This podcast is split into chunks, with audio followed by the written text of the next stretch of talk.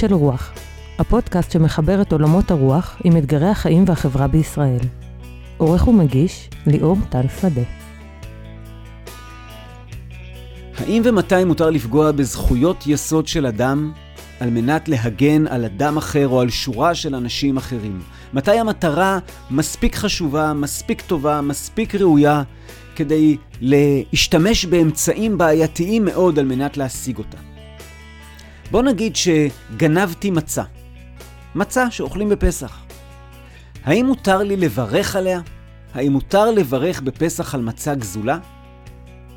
הפרק שלפנינו יעסוק בדילמה הגדולה של עשיית טוב באמצעות רע.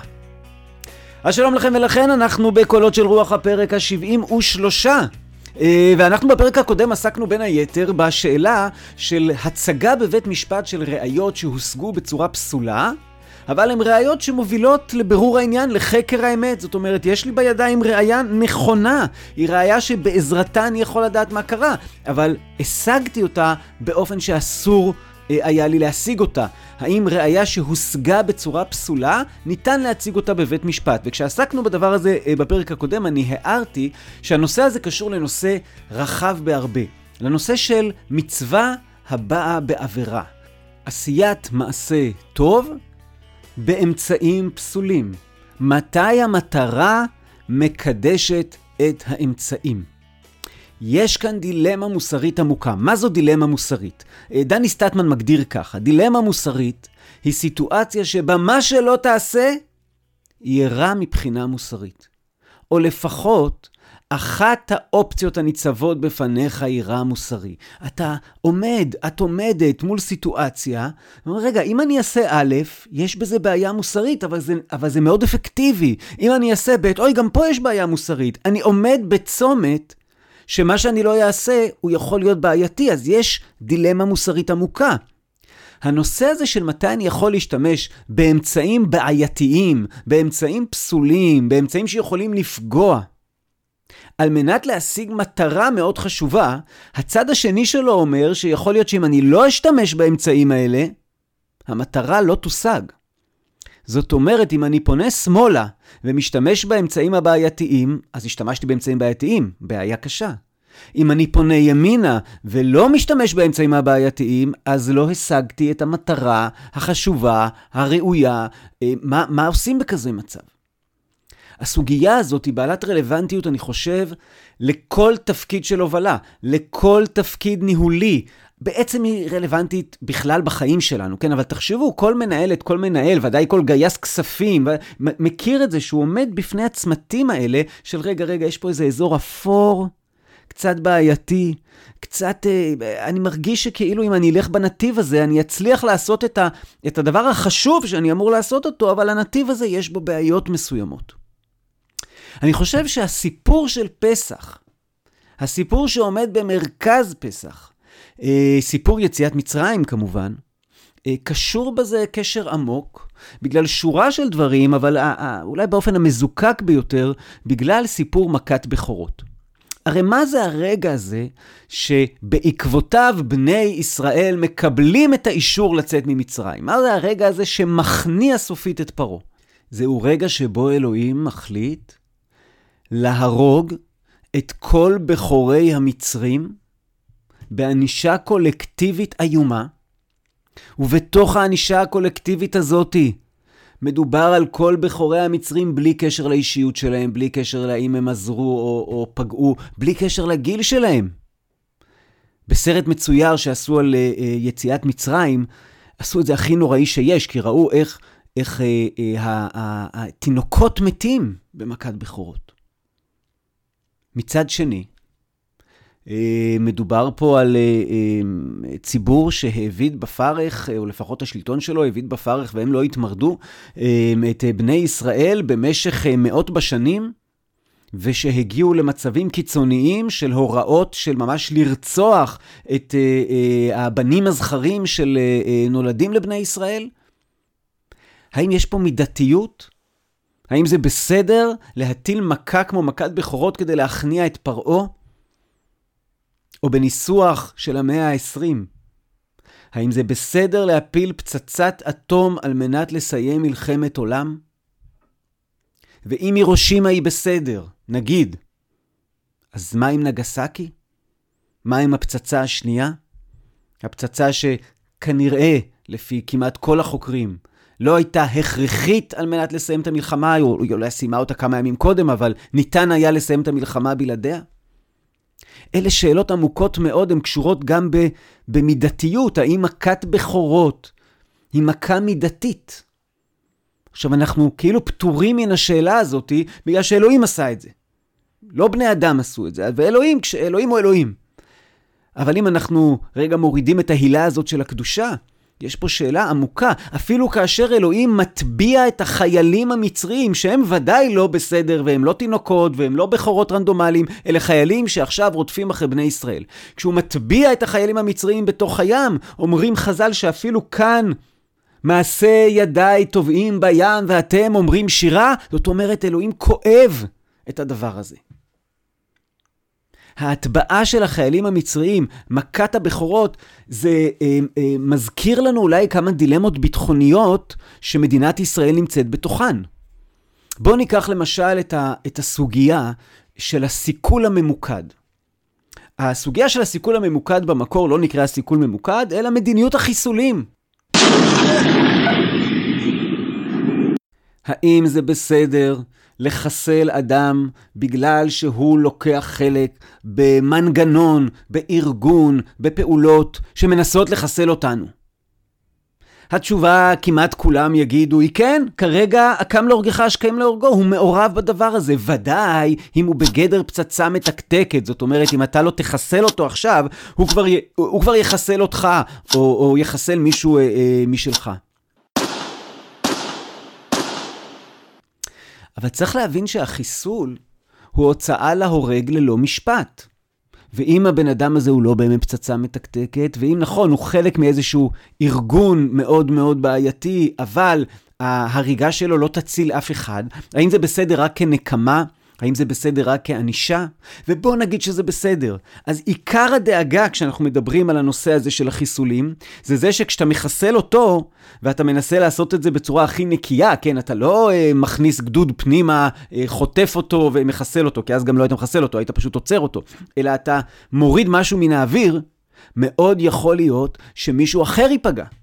יכול להיות שבניסיון לחסל אותו, חפים מפשע לגמרי ייפגעו. הטראומה הזכורה ביותר זה החיסול של סאלח שחאדה. ראשון על הכוונת סאלח שחאדה, ראש הזרוע הצבאית וסמכות כריזמטית דתית. בסוף יולי מתקבל מידע שהוא בבית עם אשתו ללא הילדים, וחיל האוויר מטיל על ביתו פצצה של טון. זה לא החיסול של מפקד החמאס, סלאח שחאדה, שעשה את הכותרות הקשות בעולם נגד ישראל, אלה הילדים והאזרחים האחרים שנהרגו איתו. שבעה ילדים ושני תינוקות בהרוגים. מה ששמענו מתוך כתבת חדשות של אלון בן דוד, אה, ערוץ 10 לפני קצת יותר מעשור. אז בחיסול של סאלח שחאדה אנחנו נהרגו הרבה חפים מפשע. האם האמצעי הזה כשר? מצד שני, מדיניות של זהירות יתרה יכולה להוביל לפספוסים גדולים. הפגיעה באזרחים רבים בחיסול של שחאדה מעוררת מחאה בעולם וגם בישראל, ועוצרת את החיסולים. ואז, שנה אחרי, משיג השב"כ ידיעת זהב. מה קרה שנה אחרי טראומת שחאדה? שנה אחרי שחאדה, כל צמרת החמאס מתכנסת לראשונה ככל הידוע לשב"כ, יחד באותו חדר. מה שהשב"כ יודע שזה לא קרה מעולם, ואי אפשר לדעת אם זה יקרה אי פעם שוב. הנה, כל אלה שאנחנו מחפשים נמצאים ביחד בחדר, וצריך לקבל החלטה מהירה. ב- הם מתכנסים בבניין, שבאחת הקומות שלו יש כנראה משפחה, משפחה שלמה. ובקומה אחרת, כל ראשי החמאס. האם אתה מוריד את הבניין? עכשיו יש דיון, וחיל אוויר אומר ככה, תקשיבו, ככל הידוע, לפי המודיעין שקיבלנו, הם נמצאים בקומה מסוימת.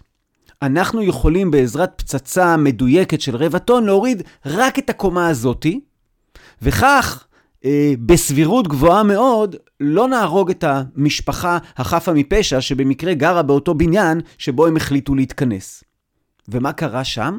הפצצה אכן הורסת את הקומה העליונה, אבל בחדרי הפיקוד רואים בישראל את כל הצמרת של חמאס, יאסין, הנייה, רנטיסי, מוחמד דף כולם יוצאים בריאים ושלמים מהמבנה ונמלטים. מצד אחד, אין ספק שצריך לחסל את החבורה הזאת, כי אתה, באופן הברור ביותר, מציל חיים של חיילים ואזרחים. אין על העניין הזה מחלוקת. הצד השני, זה שהם נמצאים בתוך בית, והם ככל הנראה... אה, אה, לא היחידים בבית הזה, ואם אתה פוגע בפצצה גדולה מדי והבית קורס, יש חשש שמשפחה אה, עלולה להיעלם. ההתלבטות הזאת בזמן אמת, לפני שמשגרים את הטיל או את הפצצה. זאת אומרת, המטוסים באוויר? כן, ויש פה, פה דילמה. אפשר להתווכח מה, מה נכון, מה נכון יותר, מה נכון פחות, דבר אחד אי אפשר להתווכח. עשרה או למעלה מעשרה רב מרצחים של החמאס שהיו בבית ההוא, בסופו של דבר מהרבע טון שהרסה את הקומה השנייה, אבל הם כולם היו כנראה בקומה הראשונה. ובסופו של עניין קיבלו את ההחלטה הלא נכונה. הניסיון שלא לעשות פה עבירה חמורה של הרג של משפחה חפה מפשע, נגמר בזה שראשי החמאס, מה שנקרא, מורידים מעליהם את האבק ובורחים. אולי נחזור לדילמה המטלטלת של סיכול ממוקד בסוף, ורגע עכשיו ננסה להיכנס לתוך השאלה העקרונית. מתי המטרה מקדשת את האמצעים? מתי מותר להשתמש באמצעים פסולים, בעייתיים, אפורים וכן הלאה, כדי להשיג אה, מטרה ראויה? אז קודם כל, אם אני רוצה לתרגם את מה שעכשיו אמרתי ליהודית, אז אומר לנו ביאליק, אני אקריא לכם רגע, אומר לנו ביאליק ככה. אומרים למשל המטרה מקדשת את האמצעים, שהיא תרגום מפתגם לטיני. ואתם יודעים שאפשר להתגנדר. המשכילים רגילים להתגנדר בפתגם לטיני, או בתרגומים לפחות, מי שלא יודע במקרה לטינית. אילו היה היהודי המקורי רוצה לבטא את המושג הזה, מי שלא קרא את הספרות הלטינית או שלא קרא ספרי מליצה ולא פגש מעולם את המבטא הזה, הוא היה אומר במקרה כזה, במקום המטרה המקדשת את האמצעים, גדולה עבירה לשמה, או מצווה הבאה בעבירה. גדולה עבירה לשמה הייתה הגדרה חיובית, כלומר המטרה המקדשת את האמצעים. מצווה הבאה בעבירה, זו כבר הערכה שלילית. כלומר, אין זו מצווה, שהמטרה אינה מקדשת את האמצעים. ביאליק, כמובן לא בגלל שהוא רצה לעסוק שם בשאלת המטרה המקדשת את האמצעים, אלא כניסיון לחנך אותנו למהי, איך לדבר, איך יהודי מקורי צריך לדבר, אומר לנו, יש סוגיה ביהדות שממנה יצאו אה, מעין שני מכתמי לשון. אחד, גדולה עבירה לשמה, שאומרת, וואי, זה גדולה עבירה לשמה, זה טוב כאילו לעשות כזה דבר, זה מותר. או מצווה הבאה בעבירה שהיא אינה מצווה, מצווה שבאה בעבירה אסור לעשות אותה. אומר לנו ביאליק, תפסיקו לדבר בלעז מתורגם לעברית ותתחילו לדבר ביהודית. אבל אני לקחתי את הדברים האלה של ביאליק ואמרתי, רגע, אולי אם אנחנו ננסה ללמוד את הסוגיות במקורות שקשורות למצווה הבאה בעבירה ולגדולה עבירה לשמה, דרכם נוכל לקבל כלים, נוכל לקבל נקודות למחשבה כדי לפתור את שאלת היסוד של הפרק הזו, כדי לפתור את השאלה מתי ראוי ונכון להשתמש באמצעים פסולים למטרה ראויה. אה, האם מותר לברך על מצה גזולה אה, בפסח? האם נכון אה, לפגוע בזכויות אדם כדי להשיג איזושהי מטרה? הנה עכשיו... הנושא הזה שוב עלה לכותרות בגלל השאלה של הפגיעה החמורה מאוד מאוד באזרחים ישראלים שאומרים להם, אתם לא יכולים לחזור הביתה, אתם תקועים בחו"ל, אנחנו לא מאפשרים לכם לחזור, והשאלה, האם הפגיעה הזאת, כדי כמובן אה, למנוע אה, אה, התפשטות של וריאנטים של הקורונה, כדי לעצור במאה אחוז את האפשרות של כניסה פנימה, האם נכון אה, להטיל כזאת מגבלה חמורה על זכותו הבסיסית של אדם לשוב הביתה. אז נצא לדרך. אה, בספר מלאכי כתוב, והבאתם גזול ואת הפיסח ואת החולה, והבאתם את המנחה, כן, יש פה קורבן שמקריבים, והקורבן הזה, או שהוא פסול או שהוא גזול. הארצה אותה מידכם? יש פה שלוש אפשרויות, כן? בואו ניקח שיש קורבן, אני עכשיו בא להקריב קורבן, נגיד אה, בבית המקדש, כן, אני צריך שני כבשים, גנבתי שני כבשים ממישהו, ועכשיו אני בא להקריב אותם בבית המקדש. אפשרות אחת, הקורבן פסול. זאת אומרת, אני לא יכול להקריב את זה בבית המקדש, אני עושה עבירה כשאני מקריב את זה בבית המקדש, אני לא עושה מצווה. אפשרות שנייה, הקורבן מתקבל, אבל עדיין עברתי עבירת גזל. זאת אומרת, העבירה לחוד, וההישג לחוד. יענישו אותי על זה שגזלתי את הכבשים, אבל מבחינת למלא אחר אה, אה, מצוות הקורבן, מילאתי אחר המצווה. אפשרות שלישית, בגלל שהשתמשתי בגזל לשם מצווה, גם העבירה בטלה. זאת אומרת, אם אני אנסח את זה, זה שלוש אפשרויות יש כאן. אחד, זה שמצווה שעשיתי אותה באמצעות עבירה, היא אינה מצווה. אין מצווה הבאה בעבירה, כי מצווה הבאה בעבירה פשוט אינה מצווה. אפשרות שנייה, מצווה הבאה בעבירה, המצווה היא מצווה, העבירה היא עבירה, עכשיו אני צריך לתת דין וחשבון על שניהם. אפשרות שלישית, מצווה הבאה בעבירה מכשירה את העבירה. העבירה כבר אינה עבירה. במקרה שלנו, של הקורבן, ההכרעה ההלכתית ברורה לגמרי. הקורבן פסול.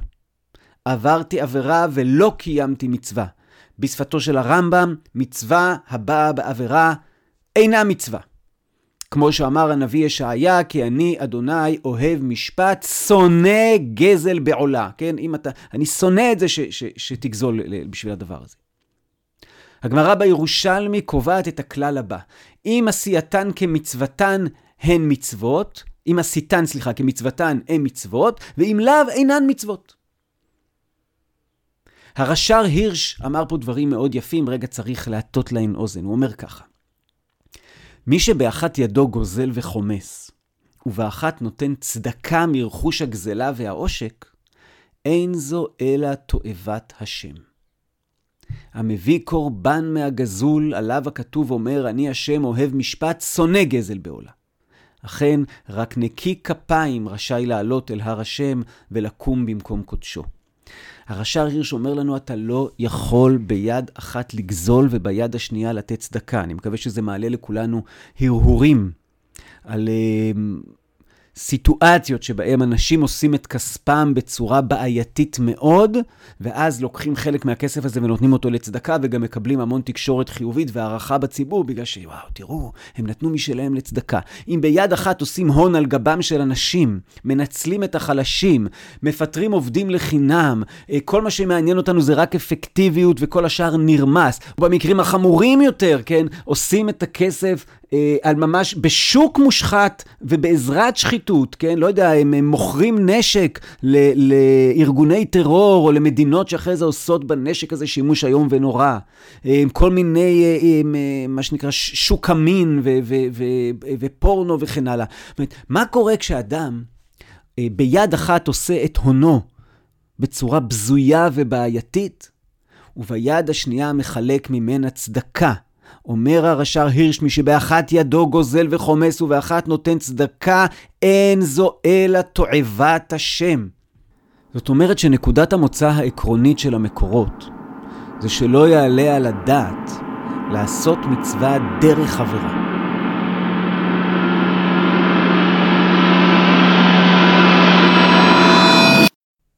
בהקשר של סוכות יש דוגמה בירושלמי, אמר רבי לוי, זה שהוא נוטה לולב גזול, למה הוא דומה? לאחד שכיבד את השלטון תמחוי אחד, ונמצא משלו, זאת אומרת משל השלטון. נותן מתנה לשלטון, אבל מסתבר שהוא לקח את זה קודם משל השלטון. נתן לו משהו שהוא כבר שלו. אמרו, אוי לו לזה שנעשה סנגורו קטגורו. מי שלכאורה מגן עליי, כן, כשאני מקריב קורבן, זה אמור להגן עליי, הופך למי שהורס אותי בגלל שגזלתי את הקורבן.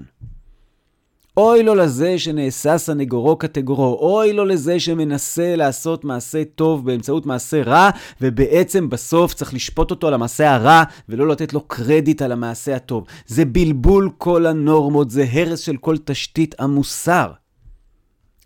אבל האם זה תמיד כך? האם זה כל כך פשוט? הרי התחלנו במקרים מאוד מסובכים, כמו אה, מהסיכול הממוקד, כמו מכת הבכורות, כמו קריאת ים סוף. האם אין סייגים לקביעה הזאת שמצווה הבאה בעבירה אינה מצווה. בתלמוד הירושלמי יש uh, הנגדה בין שני מקרים שיקדמו לנו את הדיון, ואחד מהם קשור uh, לחג הפסח הממשמש ובא. אה, אבל שקורע את בגדו בשבת כסימן לאבלות. כן, אני, עכשיו הודיעו לי חס וחלילה, כן, משהו איום ונורא, אני, אני עכשיו אבל ואני קורע את בגדי בשבת, אני אמור לייצר סימני אבלות. אבל אסור לקרוע בשבת. לפי ההלכה אסור לקרוע בשבת. ובכל זאת, אומר הירושלמי שהוא יוצא ידי חובת האבלות, כן? זאת אומרת, הוא, הוא, מבחינת, אמנם הוא עבר עבירה, אבל מבחינת הפעולה שהוא צריך לעשות כדי להראות את אבלותו, הוא יוצא ידי חובה. הוא עשה פה גם עבירה וגם מצווה. מצד שני, מי שאוכל מצה גזולה בפסח, לא יצא ידי חובת אכילת מצה, ואסור לו לברך על המצה הזאת, והוא עשה רק עבירה. אז מה ההבדל בין שני המקרים? מדוע אבל הקורע בשבת כן יצא ידי חובה, ולא אומרים שזה מצווה הבאה בעבירה, אבל המצה זה סיפור אחר.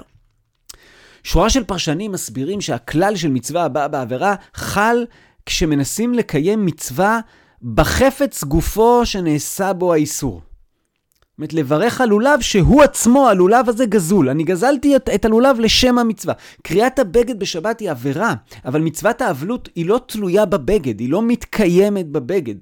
הדגש עובר מהחפץ לאדם, זה נקרא בהלכה מחפצה לגברא.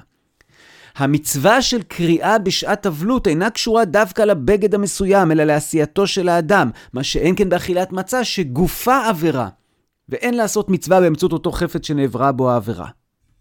אה, הפרשנות הזאת, אני מודה, לא הניחה את דעתי, ואני חושב שהיא לא באמת המוקד. אני חושב שהמוקד הוא שונה. כאשר אני קורע את הבגד בשבת, אני עושה עבירה שאיש לא נפגע ממנה. זאת עבירה ריטואלית, פולחנית, זאת עבירה שבין אדם למקום, והיא רק בין אדם למקום, והיא לא פוגעת באף אדם, אפילו אפשר להגיד להפך. זאת אומרת, אני עושה אותה לכבודו של אדם, אותו אדם שנפטר, ולכבודם של משפחתי הקרובה שכרגע נמצאים באבלות. במקרה של מצה גזולה יש אדם פגוע.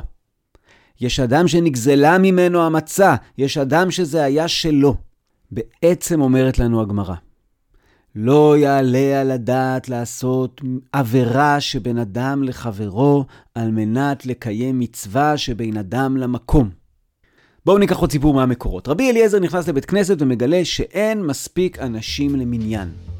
אה, לצידו של רבי אליעזר נמצא העבד שלו, מדובר בעבד כנעני. לא סופרים עבדים כנעניים למניין, אבל אם היו סופרים אותו, אז היה עשרה.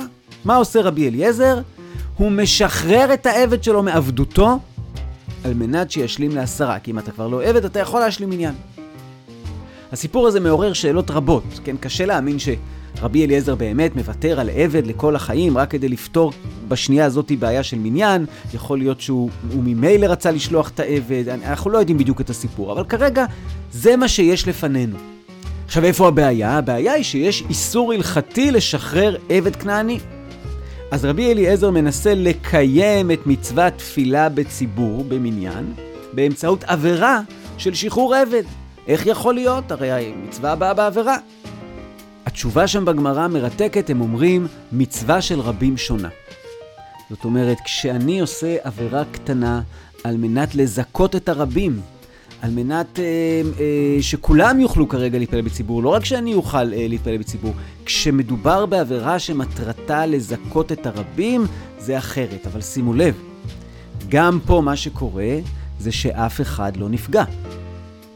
עברתי עבירה בין אדם למקום, האיסור לשחרר עבד כנעני, להפך, זה, זה עושה טוב לאדם, אה, כדי לקיים מצווה.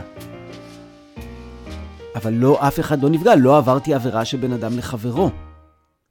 זאת אומרת, כשמעיינים בכל הסיטואציות של מצווה הבאה בעבירה שהמקורות מביאים, אנחנו נשארים עם זה שאסור לפגוע בבני אדם אחרים על מנת לקיים מצווה.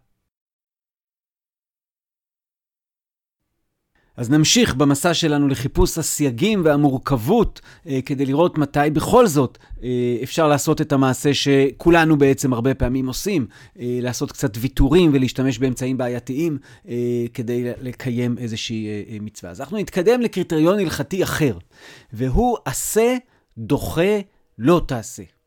מה זה עשה, דוחה, לא תעשה?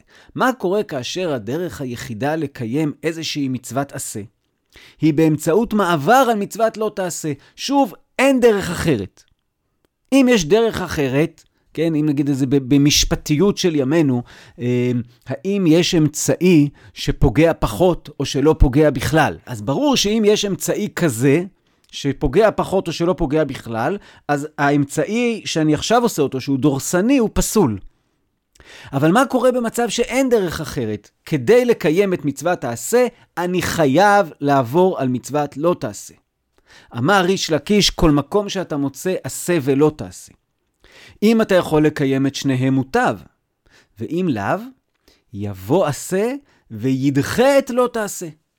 זאת אומרת, יש קדימות לעשיית הטוב על פני אי עשיית הרע. עכשיו, זה תמוה לכאורה, וזה גם באיזשהו מקום נראה כסותר את כל מה שאמרנו עד עכשיו, ובאמת הכלל הזה מיושם דה פקטו בהלכה לעיתים נדירות, למשל במקרה של אה, אה, נולד תינוק, והמילה, היום השמיני, שבו צריך לחתוך לו, כן, זה, זה בשבת.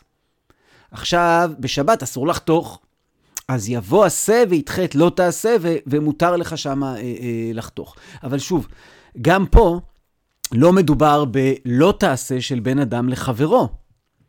ואכן יש אה, שלוש הסתייגויות אה, מהסיפור הזה של עשה דוחה לא תעשה. אחד, במסכת יבמות נכתב שאין עשה דוחה לא תעשה שיש בו כרת.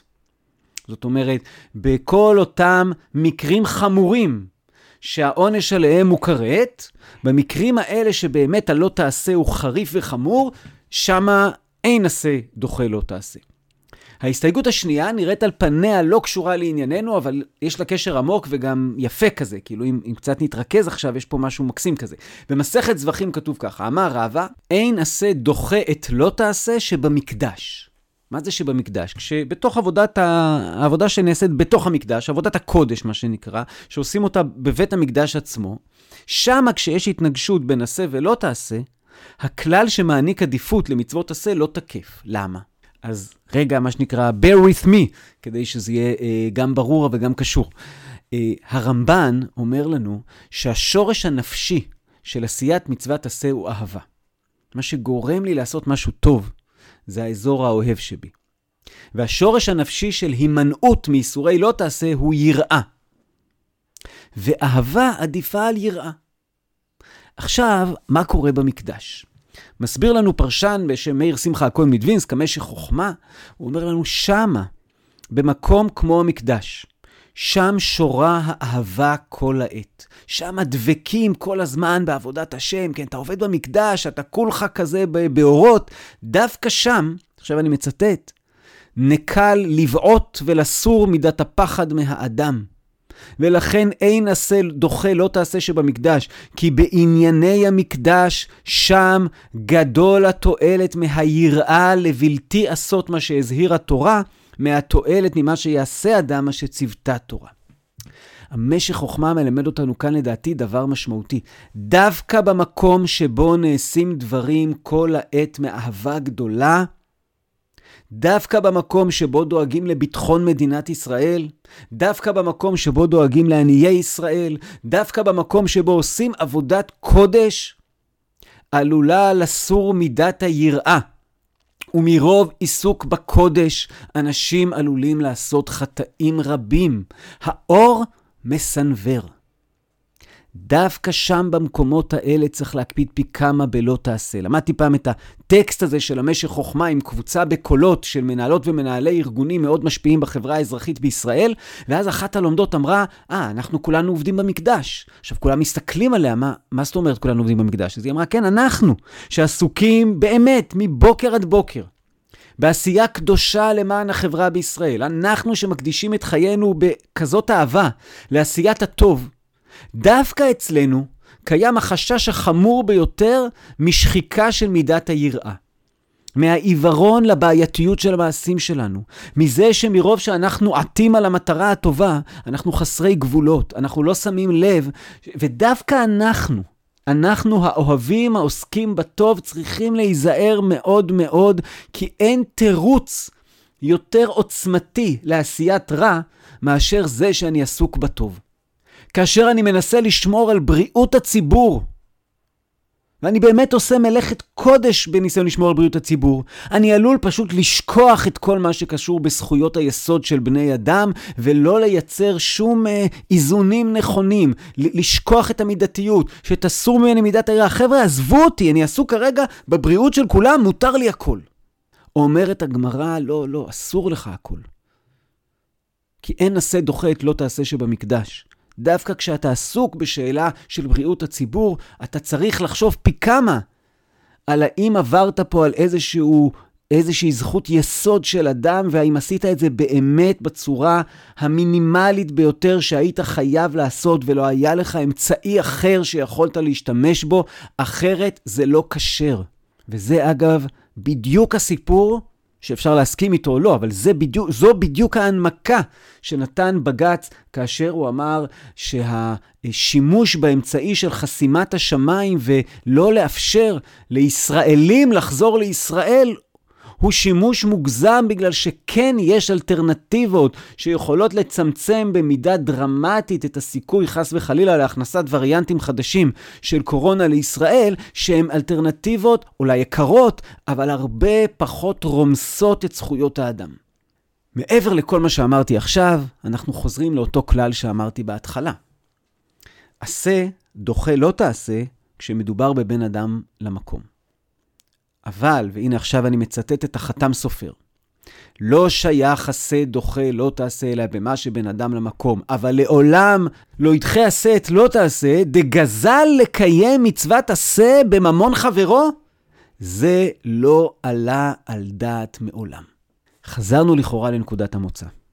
נראה עד כאן שמה שעולה ממגוון רחב מאוד של מקורות, זה התובנה של אה, אתה לא יכול לפגוע באדם כדי להשיג מטרה טובה, זו לא הדרך, אתה צריך למצוא דרך אחרת. אבל אז העסק מסתבך, כי אנחנו מגיעים למושג שפתחנו איתו, גדולה עבירה לשמה. מה זו עבירה לשמה? אז קודם כל, לשמה זה מונח של עשיית דבר למטרה נעלה, לשם שמיים, לא מתוך איזה שהם אינטרסים חיצוניים, אלא למען ערכים ומטרות אה, נעלות. אה, הרמב"ם אה, מגדיר את המושג לשמה, עשיית האמת מפני שהיא אמת. עשיית האמת מפני שהיא אמת, אומר הרמב"ם, נובעת מאהבה. זה מזכיר לנו את הרמב"ן שאמרנו קודם, כן? היא נובעת מאהבה. כשאתה עושה דבר מתוך אהבה, אתה עושה אותו עשייה לשמה. עכשיו, עבירה לשמה, אנחנו צריכים לנסות להבין מה ההבדל בין עבירה לשמה לבין מצווה הבאה בעבירה. הרי אני יכול להגיד לך, גזלתי את המצה לשם שמיים, גזלתי את הקורבן לשם שמיים, אז מה הבעיה? אז זאת גדולה עבירה לשמה. אז ננסה רגע לנסות לדייק את הדבר הזה, ודווקא בין הדומים, כשמחפשים את השוני, כשמנסים לגעת בעדינות של הדיוק, מגיעים למורכבות האמיתית של החיים. ודרך זה ננסה לחזור אה, גם לסיכול הממוקד, אולי גם לפסיקה של אה, בג"ץ, לנסות לגעת בעדינות של הדברים האלה. חיפשתי את כל הדוגמאות של עבירה לשמה אה, בתלמוד. ובאופן אה, מדהים, תמוה, לא יודע להסביר את זה עד הסוף, הן כולן קשורות בסקס. ולא רק שכולן קשורות בסקס, כולן קשורות בנשים. אני אספר לכם את הסיפורים. סיפור אחד, סיפור מספר בראשית, אה, המקרה של תמר, שמפתה את יהודה ושוכבת איתו. אה, אני אזכיר למי שלא מכיר את המקרה הזה, אה, היא מתחתנת עם בנו של יהודה, אה, הוא מת אה, לפני שהוא מביא לילדים, היא מתחתנת עם אחיו, הוא מת לפני שהוא מביא לילדים. יהודה לא נותן לה את בנה, את הבן השלישי, לפי הכללים דאז, כן? אה, אם אה, אח אה, מת לפני שהוא הביא ילדים, אז צריך לקבל את האח הבא. אה, אז הוא לא נותן לה את, את האח השלישי. אה, הוא פשוט פוחד נורא, הוא אומר, רגע, מה זה? אה, היא הורגת, אה, היא הורגת את בעליה, כן? כמובן היא לא הרגה אותם פיזית, אבל יש משהו לא טוב באישה הזאת. אז הוא אומר לה, תקשיבי, הוא עדיין קטן, האח השלישי, שבי בבית, תחכי, היא מבינה שהיא צריך לחכות לנצח, ואחרי זמן מה, אנחנו לא יודעים כמה שנים, היא מפתה את יהודה עצמו תוך שהיא מתחפשת, אז הוא לא יודע שזאתי, והיא שוכבת איתו. יש שם מקרה של שימוש במיניות ובמניפולציה נשית. על מנת להיאבק ברוע שהוא עושה לה ולהביא ילדים לעולם. העבירה של uh, uh, לפתות מישהו תוך שהיא מתחפשת, uh, מעין עבירת זנות שכזו, uh, היא עבירה שנעשית uh, כדי uh, להביא ילדים, כדי להיות אימא. והגמרא מביאה את זה כעבירה לשמה, ואנחנו יודעים גם שמצאצאיה של תמר אה, קמו אה, גדולי ישראל. טוב, מקרה שני, אה, בנות לוט. בנות לוט, אחרי שסיפור סדום, הן חושבות שבעצם כל העולם נהרס. הן לא יודעות שמה שנהרס זה רק העיר שלהן, כן? הן רואות את הזוועה הזאתי, והן חושבות שמי שנשאר בעולם זה הן ואבא שלהם. במילים אחרות, הן לעולם לא תהיינה אימהות, וגם האנושות תפסיק. מה שבנות לוט עושות זה שהן משקרות בכף את אבא שלהן, וכמובן גם בזה משקרות אותו בקוף, אונסות אותו, זאת אומרת, הן מקיימות איתו יחסי מין בעודו בגילופין, ככה שהוא בעצם לא מבין מה הוא עושה, כדי להביא ילדים לעולם. הנה עוד פעם, גם במקרה תמר וגם במקרה בנות לוט, המטרה היא אה, להיות אימהות, להביא ילדים לעולם, כשבמקרה של בנות לוט זה קיצוני, המטרה שלהם היא להמשיך את האנושיות. מקרה שלישי, אה, יעל, יעל מפתה את סיסרא, אתם זוכרים, לתוך האוהל שלה, אה, היא כנראה, לפי הפרשנות לכתובים, שוכבת עמו מספר פעמים, ואז כשהוא גמור, תשוש וכו', מחסלת אותו. סיכול ממוקד. ובאופן הזה יעל תורמת תרומה מכרעת לניצחון ישראל בקרב. אז הפעם אין פה סיפור של להפוך לאימא, יש פה עדיין שימוש ביחסי מין ובפיתוי, ועוד פעם זאת אישה, והיא מחסלת אותו. דוגמה נוספת שחלק מהפרשנים מביאים, היא לא מופיעה בגמרא שם, בגמרא עצמה, אה, זה שאסתר, כשהיא שוכבת עם האחשוורוש, אה, בעצם אסתר לפי המסורת הזאת הייתה בעצם נשואה למרדכי, ואם היא הייתה נשואה למרדכי, אז ברור שזאת עבירה שהיא כרגע הולכת עם אחשוורוש, אבל גם כן שם יש שם עבירה שמטרתה להציל בסוף את כל עם ישראל. אז בכל המקרים מדובר בעבירות אה, לחלוטין לא פשוטות, מזנות ועד רצח. ובכל זאת, המצווה לא בטלה. האם העבירה בטלה? זוכרים בהתחלה אמרנו, אה, כשאני עושה אה, עבירה על מנת לקיים מצווה, יש שלוש אפשרויות. אחת, שאין פה מצווה, יש פה רק עבירה. שתיים, שיש פה גם מצווה וגם עבירה. ושלוש, שיש פה רק מצווה ומוותרים לי כאילו על העבירה בגלל שעשיתי אה, לשם מצווה. במקרה של עבירה לשמה אומרים לנו ככה, יש מצווה פה ויש פה עבירה. זה לא שהעבירה נמחקת לי, אבל מאחר והמצווה כל כך גדולה, אז גדולה עבירה לשמה כמצווה שלא לשמה. זאת אומרת, שמים אותה בקטגוריה גבוהה. בגלל שמדובר במצווה כל, בעבירה שמטרתה מצווה כל כך חשובה. עכשיו, בכל המקרים האלה, שימו לב, מעניין, רק נשים, רק יחסי מין. בכל העבירות מדובר בזה שמי שעובר את העבירה הוא החלש, הוא המוחלש, אין לו סיכוי אחר. אין לה סיכוי אחר. אין לה אופציה אחרת בעולם דאז. זה או שהיא תעשה את העבירה הזו ככה, על מנת להשיג את המטרה הגדולה, שבאופן מידתי המטרה הרבה יותר חשובה מהעבירה שכרגע נעברה, או שהמטרה לא תושג לעולם. עבירה לשמה מתבצעת תמיד. כאשר עובר העבירה, הוא עם הגב לקיר, הוא החלש, ואין לו דרך אחרת.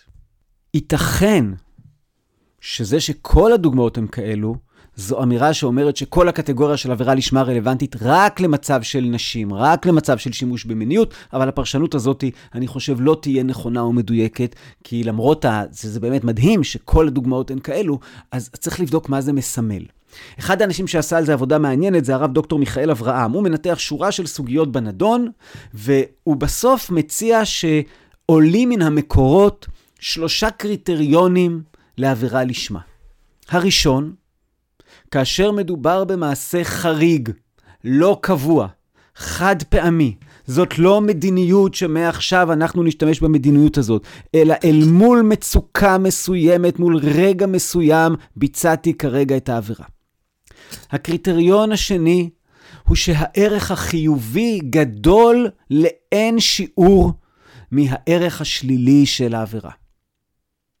זאת אומרת, המידתיות היא בולטת פה וזועקת פה באופן כזה שהעבירה היא קטנה מאוד לעומת הערך החיובי של מה שהיא השיגה. והדבר השלישי הוא שהערך החיובי הוא לא ערך חיובי שרק אותו אדם באופן סובייקטיבי רואה בו ערך חיובי, אלא זו ערך חיובי שהתורה רואה בערך חיובי. זאת אומרת, אני עושה עבירה כדי בעצם לממש את רוח התורה. אני עושה עבירה כדי לממש באופן עמוק את מה שהתורה מצפה ממני. כמה שזה נשמע אירוני, עושה עבירה כדי לממש את מה שהתורה מצפה ממני. או להגיד את זה בחילונית, לא מספיק פה הקריטריון הסובייקטיבי שזאת נראית לי מטרה מאוד גדולה. זאת צריכה להיות מטרה שנגיד החוקה של אותה מדינה, ערכי היסוד של אותה מדינה, דורשים להשיג את המטרה הזאת. אז בואו נסכם. עבירה לשמה זה דבר שהוא חריג, הוא חד פעמי, הערך שלו הוא גדול מאוד מאוד יחסית לעבירה שחומרתה אינה כה גדולה, ובעצם הוא משמש אותי כדי לקיים אה, ערכי יסוד אובייקטיביים, אובייקטיביים במובן של אה, מקובלים על כל החברה והם לא תלויים רק בי, או לפחות נמצאים בתשתית של אותה חברה. ולבסוף, כאשר באמת אה, העבירה מתבצעת מתוך מקום של אין ברירה, אין אמצעי אחר שהוא לא עבירה, או שהוא עבירה פחותה יותר, שיכולתי להשתמש בו על מנת אה, להשיג את אותה המטרה. נדמה לי שכשאנחנו מסתכלים עכשיו עם הכלים שיש בידינו, אנחנו מקבלים מציאות מורכבת בהרבה.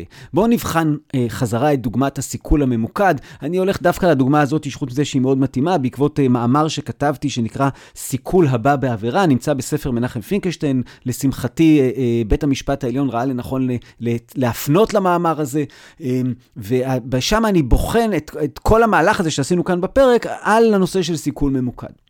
תראו, הסיכול, כמו שאמרנו בהתחלה, הוא שם יפה כזה לחיסול, לרצח, להוצאה להורג ללא משפט.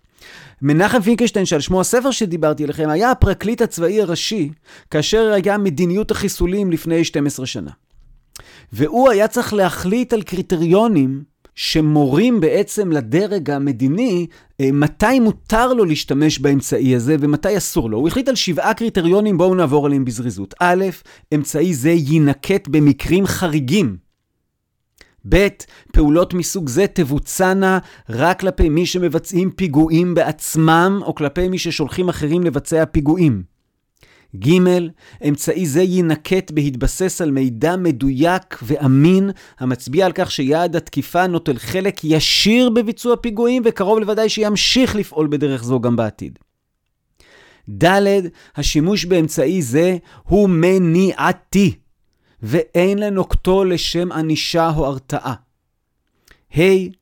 אין לנקוט אמצעי זה אם אפשר לפעול בדרך חלופית לנטרול הסכנה הנשקפת מן המפגע, כגון מעצרו. ו.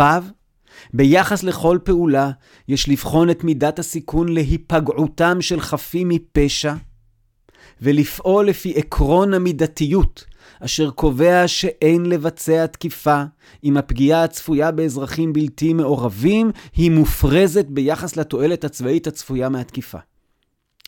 ז', שימוש זה יינקט בעיקר באזורים שבהם אין לצה"ל שליטה. אז רגע, עזבו את, את ז', ז' קשור בעצם בזה שאם יש לי שליטה, אני יכול לבצע בדרכים אחרות. אבל כל ששת הקריטריונים שעכשיו אמרנו, נראים כאילו ממש לקוחים מהלימוד של גדולה עבירה לשמה. זאת אומרת, אה, אה, פינקלשטיין מנסה פה לשרטט קריטריון על גבי קריטריון, קריטריונים שכאשר מצרפים אותם ביחד, זה הופך ממצווה הבאה בעבירה לעבירה לשמה. מה אם מדובר במהלכים נקודתיים וחריגים ולא שיטת עבודה עכשיו?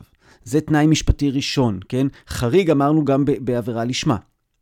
העבירה באה להגן על ערכי יסוד משמעותיים בחוקת המדינה, שכמובן הגדול שבהם זה ערך חיי אדם והחובה של המדינה להגן על אזרחיה. זה מה שנמצא במוקד פעולת הסיכול הממוקד, וזה עונה לקריטריון השני.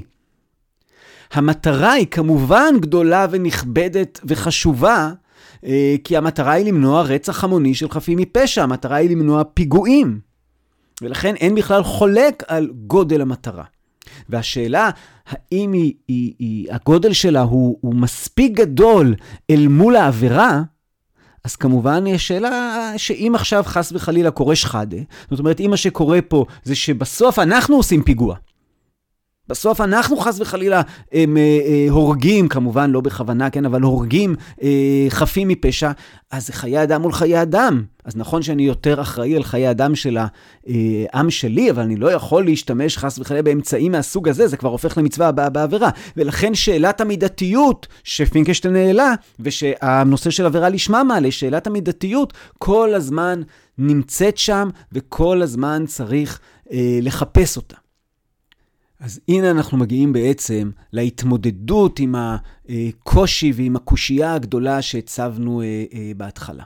יש מקרים מסוימים, מיוחדים, שעומדים בקריטריונים שעכשיו אמרנו, שבהם יש לבצע עבירות לשם מטרה חשובה ביותר. אבל כאשר זה לא עומד בקריטריונים האלה, אנחנו חייבים להימנע מזה. וכאשר אנחנו מדברים ברמה המדינית הלאומית, הגוף שמופקד על בחינת המידתיות הזו, לפחות בשיטה הנוכחית, זה בג"ץ, ולכן כל כך כועסים עליו הרבה פעמים. בגלל שכאשר מדינת ישראל מבצעת אה, עבירה כדי לקיים מצווה, אז אנחנו כולנו אומרים, רגע, אבל זה כדי לקיים מצווה, ליבנו זועק, מה אתה מתערב בג"ץ? ובג"ץ אומר, מה אני אעשה? אני אחראי על זה שלא תהיה פה מצווה הבאה בעבירה?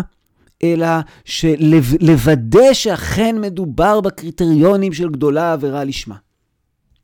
מה כאשר מדובר בחיים היומיומיים שלנו? הרי אנחנו לא עסוקים כל היום בשאלות ענקיות שבג"ץ מכריע בהן, ואנחנו לא עסוקים בשאלות של סיכום ממוקד. אנחנו עסוקים ביום-יום בדילמות הפשוטות והקטנות שלנו, בכל מיני מקרים שבהם אנו מרשים לעצמנו לעבור עבירות כדי להשיג מטרות חשובות. בעצם נאמר לנו פה ככה, לפעמים כאשר מדובר בעבירה בירוקרטית, כשאין אנשים שנפגעים ממנה, אז במצבים מסוימים, שזה לתועלת הרבים וכן הלאה, אנחנו אה, לפעמים יכולים להגיד, אוקיי, אנחנו, יש פה עבירות מסוימות שאדם לוקח עליהן אחריות ואומר, אני חושב שזה סייג למצווה הבאה בעבירה. אבל, כאשר מדובר בזה שיש אנשים שנפגעים כתוצאה מהעבירה שאני עושה, אז ברוב המוחלט של המקרים זה חמור. אסור לנו. המעשה הטוב בטל, מצווה הבאה בעבירה אינה מוצווה.